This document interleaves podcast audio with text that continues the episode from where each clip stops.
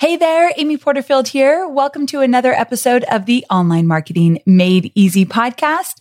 I'm so thrilled that you've tuned in today because we are going to take a look back, and I'm going to take everything I know from 10 years of building an online business and then tell you what I would do differently if I were starting from scratch. Now, I've done a few episodes kind of similar to this, but I'm going to take a different perspective on this episode to make it new and interesting and valuable. And it can be valuable for you if you are starting from scratch, but it can also be valuable for you if you've been at this for a while or more advanced and you're creating courses and launching them and wanting to up-level your business. It's good to look at the foundational pieces and make sure that you have everything in place to build a solid business that is sustainable, that will keep you going for years and years and years. And I think looking back, if you were starting from scratch and what you'd do differently, is a really unique perspective to look at the business you have today, no matter where you are in the business. Now, before we get there, you know I love to do a listener spotlight. So this listener spotlight is coming from Hazel in Chic. So Hazel in Chic said, Amy is my new obsession. I cannot wait for her new masterclass and to continue working with her in the future. Her enthusiasm is contagious and authenticity is admirable. XOXO, your newest fan. Well, Hazel, thanks so very much. And hopefully you loved my masterclass. It's over now, of course. That was for Digital Course Academy. And I hope that you're in the program. So I'm going to have to look you up and see if you're in there. And if not, maybe next time. But regardless, thank you so much for being my newest fan. I don't take that lightly. And I hope you love this episode. Okay. So moving on, let's get into the core of this episode. We are going to focus on what it would look like if I were to start from scratch. Now, I told you that I've done episodes like this in the past that were a little bit similar. So with that, I want to let you know how I'm going to approach this starting from scratch episode. Number one, I'm going to talk to you just briefly about where I would spend my money. Two, what I would focus on the most, especially in the first 2 years. Three, what I would say yes to more often. Four, what I would say no to more often. Five, the mindset shift I would make early on. And six, the habits I would adopt early on as well. And I'm going to give you a recommendation for a book that I am genuinely obsessed with. I think I need to read it 3 times. And by read, I mean listen to, because you know I'm an Audible fan. I need to get Audible to sponsor my episodes because I talk about them as though I own the company. I'm obsessed with Audible, but we'll look into that. But in the meantime, I'm going to share with you a book that I love, love, love, love, love, and give you the habits that I think brought me to this point in my business today where I have a multi-million-dollar business and I literally love the work I'm doing. And I feel as though what I'm doing and where I'm going is exactly where I'm meant to be. And guys, it took me a long time to get here. I think you can get here faster. And when I say get here, I mean feeling as though I'm on purpose and I'm doing things very intentionally and this is where I'm meant to be. And I don't know if this is my purpose in life. I don't even know if I believe that everyone has a purpose in life, but I do believe that I'm doing what is right for my students and for me and for my team and my family. And that feels good. So I'm going to share with you some habits that I think got me here today, habits that you can start even if you're just starting out. Okay, good. Let's get to it. Number one, if I were starting from scratch, I would be very mindful in how I spend my money. And let's be honest, I probably wouldn't have much of it. So I had to be very, very careful with how I'd spend it. And so with that, I want to talk to you about a few areas that I think are a necessity to invest in early on. The first one is you will need an email service provider because I'm looking at the reoccurring charges that are going to come up. So when I think about spending money, what are some of those reoccurring charges that are just a necessity? And one is an email service provider. And the reason for that is, I'm going to talk about list building in this episode, right? Especially when we get down to where to focus and what needs to be a habit. List building is part of that. And so you can't build a list without an email service provider. So right away, I would do that. Now, yes, I do have recommendations, and I will post all recommendations in the show notes at amyporterfield.com/251. But I either love Kajabi, which is an all-in-one software tool, which I'll talk about in a minute, or ConvertKit. So Kajabi or ConvertKit are my two recommendations for an email service provider. And you can look at both of them, do your own research, and figure out the one that makes the most sense for you. But both of them have excellent customer support, which I think is a very big deal when you're just starting out. Both of them are affordable, and you can grow with both of them. And so that is one investment I'd make early on. Now, speaking of being able to grow with software, I think that's something you need to look at when you're just starting out. So I also would invest in an all-in-one marketing tool. These tools weren't as readily available to me when I was just starting out, but they're definitely more available to you today and way easier to use. So an example of an all-in-one marketing software would be Kajabi. So Kajabi can be your email service provider. It could be your opt-in pages for you to grow your email list with your freebies like PDFs and free video series. It could be your webinar registration page, your webinar replay page. You can put together email funnels inside of Kajabi. It could be your course platform. My DCA members already know that this is the tool I recommend inside of my program. But the reason I'm bringing it up here is because I use Kajabi. So I am a proud member of Kajabi and a partner in terms of recommending them. But more so than that, I believe this is a tool that your business can grow with. Meaning in the beginning, you won't be using all their bells and whistles. However, they're affordable enough to be your email service provider, as well as giving you the tools you need to start growing your email list early on. And they're easy to use. One of the reasons we moved to Kajabi is because I didn't want to pay a programmer or a coder to help me do everything I need to do in my business. That was too expensive.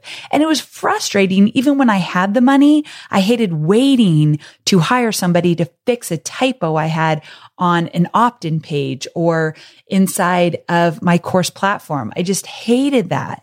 And so I wanted to be able to do it myself. But more importantly, as my team grew, I wanted my team to be able to do it, even if they weren't a programmer or a coder. So that's one of the reasons I use Kajabi. But they can do so much for you that you can grow into them, and you can learn how to use all the different features and bells and whistles as you need them, as your business grows. So I think it's a great tool, definitely worth looking into, so you have what you need for your business to grow long-term. Now, another tool that I'd recommend investing in early is a project management tool, even if it's just you. So these tools I'm recommending, I'm assuming you're a one-man or a one-woman show. So I would recommend an email service provider. I'd recommend Kajabi, and I'd recommend a project management tool. I use Asana, A-S-A-N-A. Again, I'll link to all of this in the show notes, but I love Asana because it allows us to keep really organized with every task. We make a joke of it, but we're dead serious inside my team that if it's not in Asana, it's not going to happen. So every task needs to be in Asana, needs to be assigned to a team member, needs a deadline, and needs a little bit of detail with it, with each task. And then each task falls under a main project. Now, what if it's just you? Should you still get a project management tool? Yes. You make a habit of using it every day. You make a habit of putting all of your projects, your big projects for the year, inside of Asana, and then building out all the tasks that need to get done to make it so. And you get in the habit of using it. So when you start to hire on your team, maybe your first virtual assistant, they're going to use Asana with you. And then when you hire your first, let's say, customer support rep, they get in Asana with you. So you be the leader. You get in there first. You make it a personal habit to use Asana and to really get good at navigating through the software. And then as you build your team, it's just like part of the business. It's how you do business. I did not do it this way. And we really struggled for years on flip-flopping around what project management tool we should use and how we should use it and who should be using it. And I wasn't consistent with it. Then I would get frustrated that my team wasn't consistent with it. And then I looked at myself and I'm like, come on, Amy, you're the leader here. So it's something I really would change. And that reminds me, flip-flopping on software is not something you want to do, meaning I would like to see you choose your tools now and take recommendations from people you trust. Hopefully I'm someone you trust, and stick with it, even though it's confusing or doesn't do everything you wish it would do, or even though it's kind of clunky to get going in the beginning. That's with any tool. And there's no tool that's going to be perfect. Kajabi's not perfect. ConvertKit's not perfect. Asana's not perfect, but they're pretty darn close to being exactly what you need. And so one of the biggest challenges I had in the beginning is I flip-flopped on tools. I was never loyal to a tool. I didn't stick around long enough to give it time to make it work and get into the habit of making it work. So that's another thing. I want you to stay with these tools at least a good 6 months before you make a decision to go to something else. And there will be 100 people telling you to go to something else. If you follow a lot of experts out there in the online marketing world, we all have our recommendations, which leads me to my final point in terms of where you should spend money early on. And that is around your mentors that you follow. So here's the thing. You will learn from so many people online as you grow in your business. There are a lot of online marketing experts, but I'm going to encourage you to find your mentors, and there likely will be just a few of them early on. Find your mentors early on, put a stake in the ground and say, this is somebody that I'm going to follow. So I want to give you an example of my own world, and then you make up your mind who your mentors are. So early on, you likely already know that my mentor was Marie Forleo before I even left my corporate job at Tony Robbins. So many of you know this story. I'll tell it quickly, but when I was still working at Tony Robbins, one of the very final programs I worked on was the New Money Masters. And Tony was creating a program to talk about how these online experts, we called them infomarketers back then and sometimes still do, these infomarketers were building their businesses online. And he started interviewing them for his brand new course. And back then, and I think they still do this, but it was CDs and DVDs and all that good stuff. So he was building this course, and we were interviewing tons of men for the New Money Masters, Russell Brunson, Dean Jackson, so many others. I won't even get into all the details, but there were no women. So luckily, we said, okay, we need to bring a woman into this program because there were women doing big things even back then, 12 years ago. I know there's a lot more now, but there were definitely women doing big things back then online. And so I recommended Marie Forleo, and she was the only woman that was represented on the New Money Masters, which is pretty cool. And so from there, I became an instant fan of everything she was doing online because I studied her a lot for the product. And I realized she was somebody that I loved her integrity. I loved the way she communicated online. She had the type of business I wanted. She had grit and hustle, and her energy was amazing. She had a great presence online. I wanted that. When I left Tony Robbins, that's what I wanted. And so she became my mentor. And I actually had a few mentors early on in the beginning. And that's the thing. I don't think you're just going to have one, but I'd say choose 2 or 3 and that's it. And what I mean by that is when you have a mentor and people start recommending this to you and that to you, and what about this? And you should do that. And you should do that. You go back to your core group of mentors and you say, what would they recommend? What are they saying I do with this? So that you're not pulled in a million directions. You never need to make the excuse that I don't know what to do because so many people are telling me to do so many different things. And if you have your group of 2 or 3 core mentors, you can always go back and make your decisions based on their recommendations. And that has served me well. And so from there, I started to grow my business based on so much of what Marie taught. So she had a mastermind at the time that I couldn't afford, but I figured it out.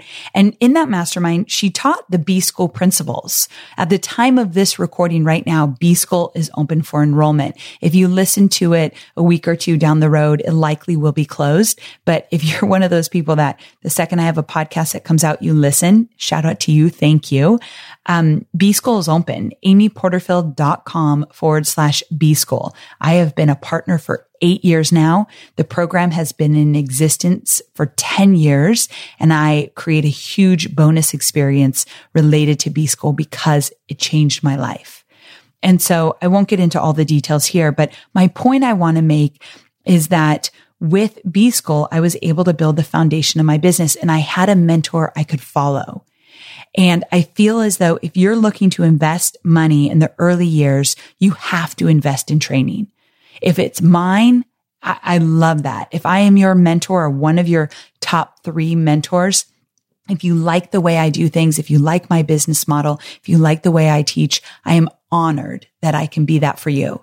And I do believe that you should invest in the programs of your mentors. And this is not to say, go buy my stuff. This is to say, if you find your mentor and you like what they're doing online, and if they can teach you how they do it, learn from the people that you want to build a business like. Like you want to model your business around what they're doing. By all means, that is a good use of your money. Whether it be my programs or somebody else's, that is a good use of your funds. It is so important that you educate yourself because you didn't learn this in college, right? There's no handbook for how to do business online. I wish that I learned more of this in college. Guys, when I was in college, it shows my age. I learned the power of email like it was something brand new. Like I remember this professor of mine talking about what email was. Yeah. So I didn't learn any of this, but I learned this through digital courses from my mentors. So I highly recommend you be mindful of how you spend your money on programs and make sure that you're learning from people you respect, you like to listen to, you love what they're doing, and you want to model what they're doing as well. Good? Okay. Moving on, that was all about how to spend your money. Now I want to talk about what to focus on. If I were to start from scratch, I would put my focus in different areas than I did 10 years ago. So what should you be focusing on right now if you're starting from scratch? And if you're not starting from scratch, ask yourself if you focused enough on these areas because this might help you plug up some holes that you might have in your business today. Okay, so you ready? Number 1, can you guess it? I mean, if you follow me at all, you know what I'm going to say. You're probably sick of me saying it, but are you doing it? It's list building. I mean, I can't sugarcoat this. We all need a viable email list, and it does not need to be a big email list to be successful. I'm not going to harp on this one. I've done tons of episodes around list building. My DCA members, you all know how important this one is, but I do want to put a stake in the ground and say, wouldn't it be nice if this was the final year you ever say, I don't have an email list, or this won't work for me because I don't have an email list, or will this work because I don't have an email list? Like, I don't have an email list. I'd like to literally zap that out of your vocabulary. I don't want that phrase to ever even come out of your mouth anymore. And so if you're just starting out, that is something that you can tackle right now so that when you get into the second year of your business, you have an email list. For the record, if you have a few hundred people on your email list, you have an email list. You need to continue to grow it, but the hardest part is getting the foundation, setting up your email service provider, and that's a little techie stuff. That's not so hard. It's just making the decision. This is what I'm going to do for my email service provider, and then creating consistent content and putting it out every single week and attaching some kind of lead magnet opportunity to your consistent content creation every single week, which leads me to the second thing I wish I focused on from day one. The day I left Tony Robbins and started my own business, I wish I put a stake in the ground and said, every single week, come rain or shine, I will create original content. What does that look like? A blog post once a week, or a podcast once a week, or a video once a week. Maybe you do a Facebook Live, you download it, put it on your blog. It has to live on your blog. The word blog, the word website, I use them interchangeably. On your website, you have a tab that's your blog, and that's where you're putting your video or your show notes for your podcast or your written blog. But I did not do that for 2 years, guys. And it literally was one of the biggest mistakes I ever made, because I watched my peers that moved faster up the ladder of success in the online marketing world. I watched them move quicker because they had something weekly going out. They were known for something. They had a voice. That's the other thing I don't think I've talked about enough. I don't think I've given you enough why you want to create consistent content. It's as much for you to hone in on your message as it is to add value to your audience. One thing I'm learning with my new DCA students is that a lot of the things I have them do, I've been honest with them. I didn't even realize this till I started to teach it, which is a great thing about creating content. You dive deeper and you find the why. And with the why of some of the stuff I teach in DCA, I realized it's, well, first, I just want you as the course creator to get into this habit or to experience this. Then when you've been doing it for a while, the value's there for your audience.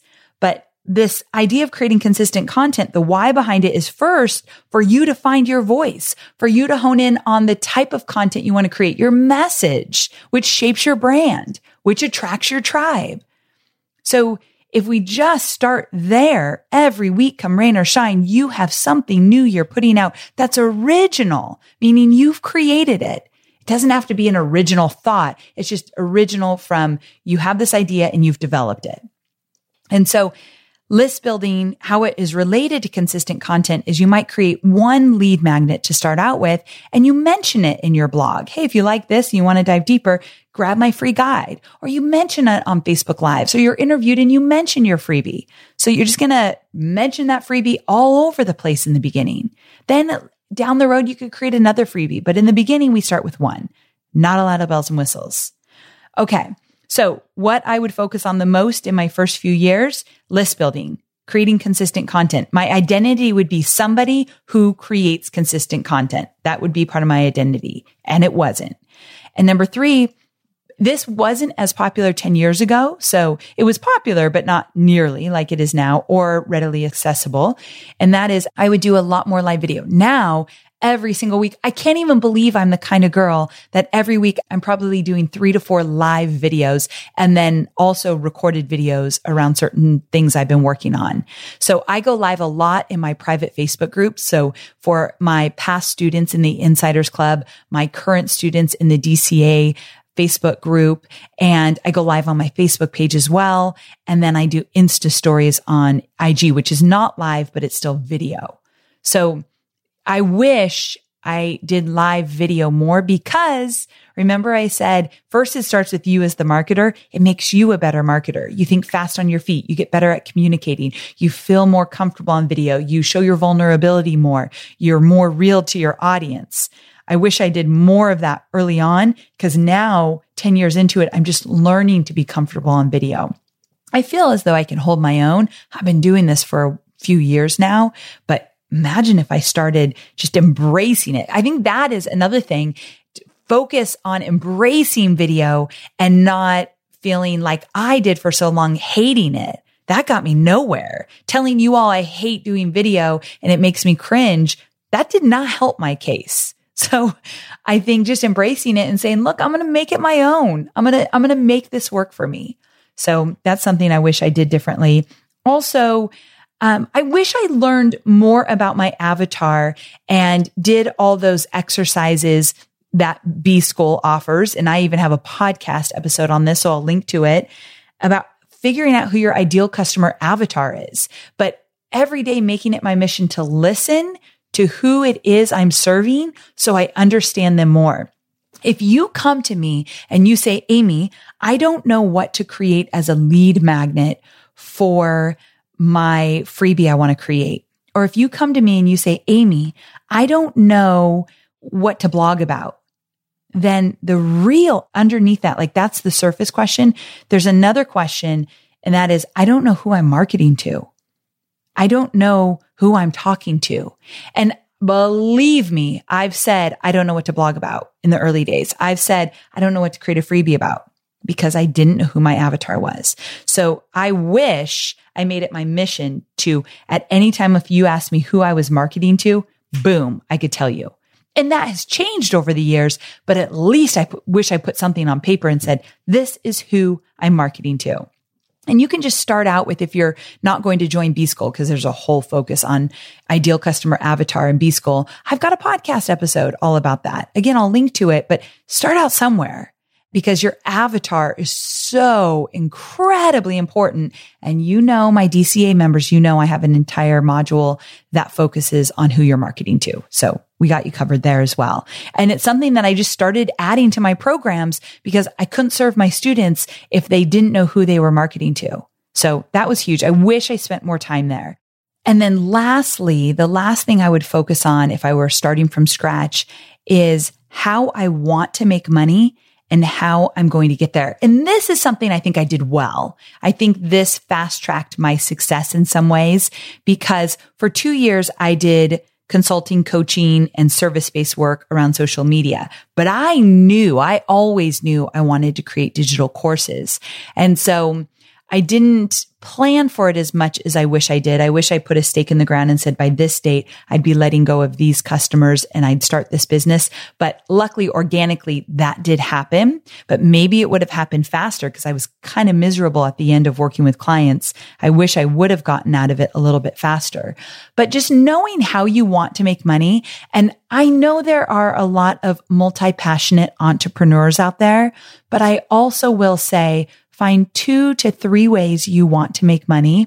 And in the beginning, start there. I know that there are some people that do really well with multiple streams of income.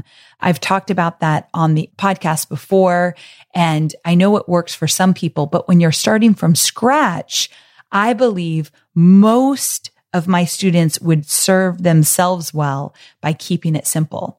So 2 to 3 ways that you make money and get really good at those 2 to 3 ways. So for me, if you ask me how I make money, I create digital courses and sell them. I'm an affiliate for other people's digital courses, very few to be exact.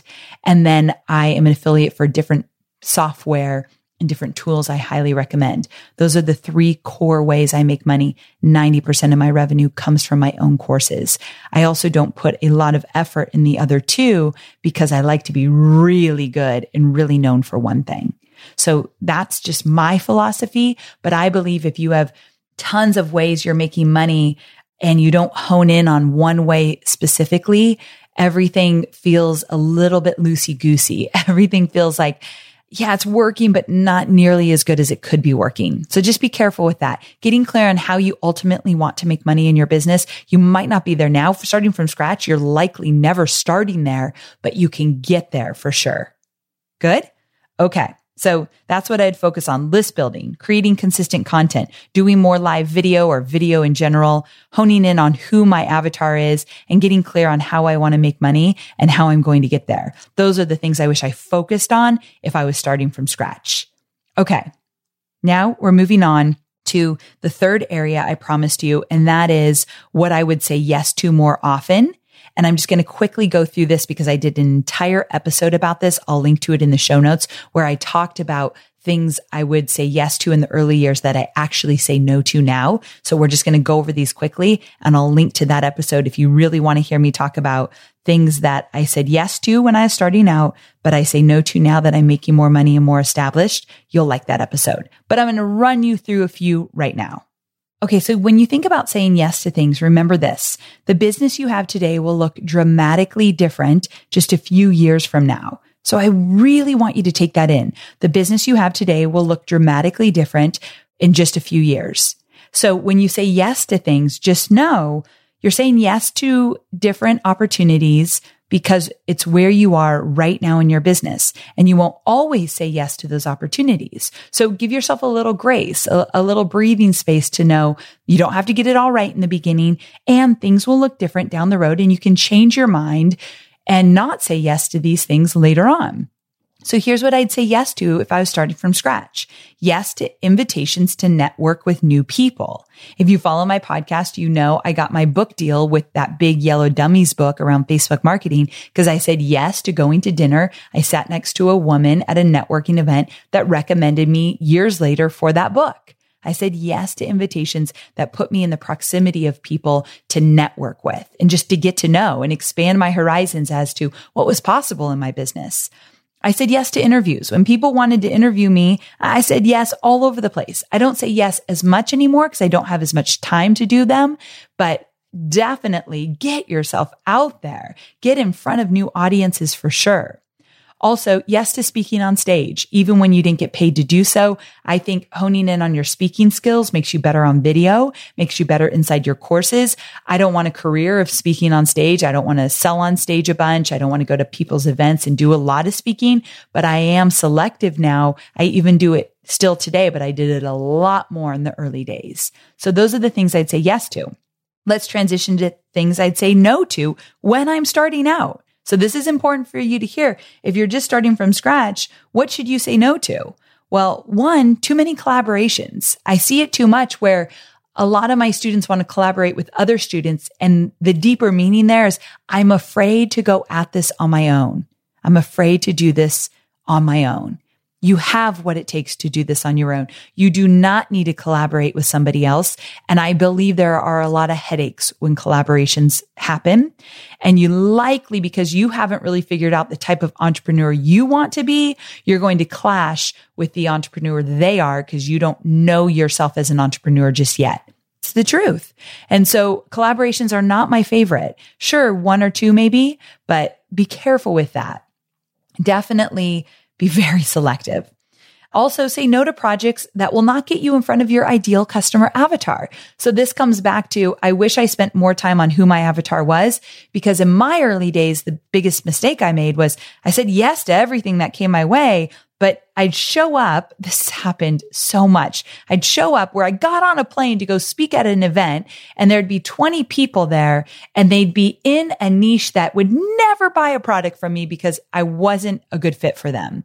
I was teaching Facebook marketing, but I taught Facebook marketing to entrepreneurs that wanted to start their own thing. And this was a room of insurance salesmen that never wanted to start their own thing, or not anytime soon. It wasn't their focus. They would never buy my product.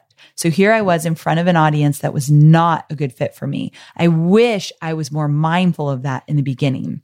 And then also, no to shiny objects. This is something that I am very strong in, but I know a lot of my students struggle with. So I feel like I can be a good guide here. When you're chasing those squirrels, you are leaving the core business to fend for itself, and that never works. So if you early on can be the type of person that does not chase the squirrels, the shiny objects, whatever you want to call them, you will grow a business faster than the person next to you that's chasing everything that they see. So I know it's funny. We always say, I hear it a lot with my students, like, I'm always chasing shiny objects. That's just who I am. Don't make that part of your identity. Don't make that who you are, because that will derail your business, or at least slow it down considerably. So whatever you need to do to stay focused, do it. And I'm going to talk about in the habits section what habits I wish I had if I were starting from scratch. Those habits will help you not chase the squirrels. So we'll get there. Okay, moving on to our next section of how I would approach things if I were starting from scratch, all about the mindset. The one mindset shift I wish I made from day one. Moving from corporate into my online business, this is the mindset shift that I wish I had early on. And I've talked about this a bunch. Go to episode 203 to drill down on it. But it's this concept that my students do a lot. So I'm glad that I went before you and I could help you with this, because you don't need to stay there. But it's this mindset that it's so hard to break through all the noise. The online space is so saturated. Everyone's already done everything I want to do, or just there's so much noise. how do I show up in a unique way? I still even get asked this question a lot in interviews. How did you position yourself in a unique way to bust through all the noise? And the truth is, I never asked this question. I never asked myself, how can I be unique and stand out from all the noise? I never asked myself, how can I bust through all the saturation out there of the online world? That wasn't the question I was asking. And this is, I hope, a gift I can give to you. I believe that you've got to ask better questions in order to get better results in your business. You have to ask better questions to get better results. And so I'm going to give you a freebie that I've used in the past, but I don't think I've ever given it away on the podcast. And it's this PDF of low value questions we often ask ourselves, especially when we're starting from scratch, and the better questions to answer. So low value questions and the better questions to answer. And I created this PDF with Marie Forleo. We did it in 2017. It's still 100% relevant and it's good. So literally all it is, it's one PDF, like one page with low value questions. Ask yourself if you've asked these questions, and high value questions. It's something that I want you to print out and put on your corkboard or somewhere where you're going to see it. I literally still use it because I find myself asking low value questions and say, nope, I got to ask a better question. So amyporterfield.com/251, amyporterfield.com/251. You'll find this freebie there. So you can just get it, print it out, and use it. Okay. So let me give you a high value question to ask. Instead of saying anything around like, how do I get noticed in a noisy world? Ask yourself, how can I focus all my attention on serving my audience, my community, my tribe, and reaching them at their deepest needs and wants and desires? Or how can I direct all my attention on increasing the quality of life for my community or my customers or my students? You focus on who's in front of you versus this bigger picture that really doesn't ground you. I often tease that. I promise you, if I ever got to meet the woman, I'd confirm this for you, but I feel 99% positive I'm right. Before she started her talk show, Oprah never said like, how am I going to get seen in such a noisy talk show world? How is anyone going to find me? Never. That is not a high value question. So be careful of that. That's the mindset shift, that you ask better questions and you be careful not to get sucked into playing small with questions like that. Deal? Okay. So moving on to the final section of what I would do if I was starting from scratch, and I would adopt really good habits right from the get-go. I would adopt amazing habits that would shape my identity as a high-producing entrepreneur. A high value, high producing, whatever you want to say it, entrepreneur, someone that's giving and showing up regularly and adding immense value and having incredible success. I would choose the habits that would shape that identity. Now, I have to tell you about a book I'm obsessed with. I'm hoping that I get Mr. James Clear on the show. We haven't even asked yet, but it's something we're looking into for the book Atomic Habits. Oh my gosh, it is so good. And he's got a good voice to read the book. And you know how I feel about that. If I like someone's voice when I'm listening, I could listen all day. So I'm going to have to go through the book a few times because when you listen to it, you're not taking notes or highlighting usually. So I got to get it really into my mind and my body. I want to embody this book. It's so good. So Atomic Habits, James Clear, highly recommend it. And he talks about how your habits shape your identity and how even if you didn't set goals, specific goals, but your habits were really in tune with what you wanted, you would still meet those goals. And I believe that. So you all know I did a podcast episode, one of my favorites, about how I've committed to failing 100 times this year. And I talked about my impossible goal of $10 million in my business this year. And let's just say that I didn't make that goal. But let's say that I said, what habits would a person who was making $10 million in their business, what kind of habits would they have every day? And he's talking little habits. That's where the word atomic, little but powerful. What habits would I have every day? Or you think about like, okay, someone, I know somebody in my industry that made $10 million in a year. What habits does she have every day? Like, how does she show up every day? And I know her well, so I know how she shows up. I would take from that. I would model those. So even if I didn't think I'm making $10 million this year, if I wanted those to embody those habits and did them, I could make $10 million this year. So it's not about the goal, but more so how you show up every day. And I love that. And I feel if you're starting from scratch and your habits were impeccable, if you were someone that genuinely had high value habits that served you well, watch out, world. Watch out, because you are taking over. And I get very excited about this topic. So if I were to make this very actionable for you, some of the habits I'd look at, and I want you to read this book, but then think about these types of habits to be a high producing entrepreneur, someone that really is doing amazing things in this world. Are you ready? 1, morning rituals. So the things you do in the morning that become habits. For me, I work out in the morning. I walk my dog in the morning and have my earbuds in, listening to something that's going to fuel me or inspire me or excite me or keep me in the know around my industry, like give me knowledge. Every morning I'm listening to something that's going to fire me up. So working out, walking my dog, listening to something of great value, writing down all 10 of my goals in my Rachel Hollis journal every single morning. That is what I do.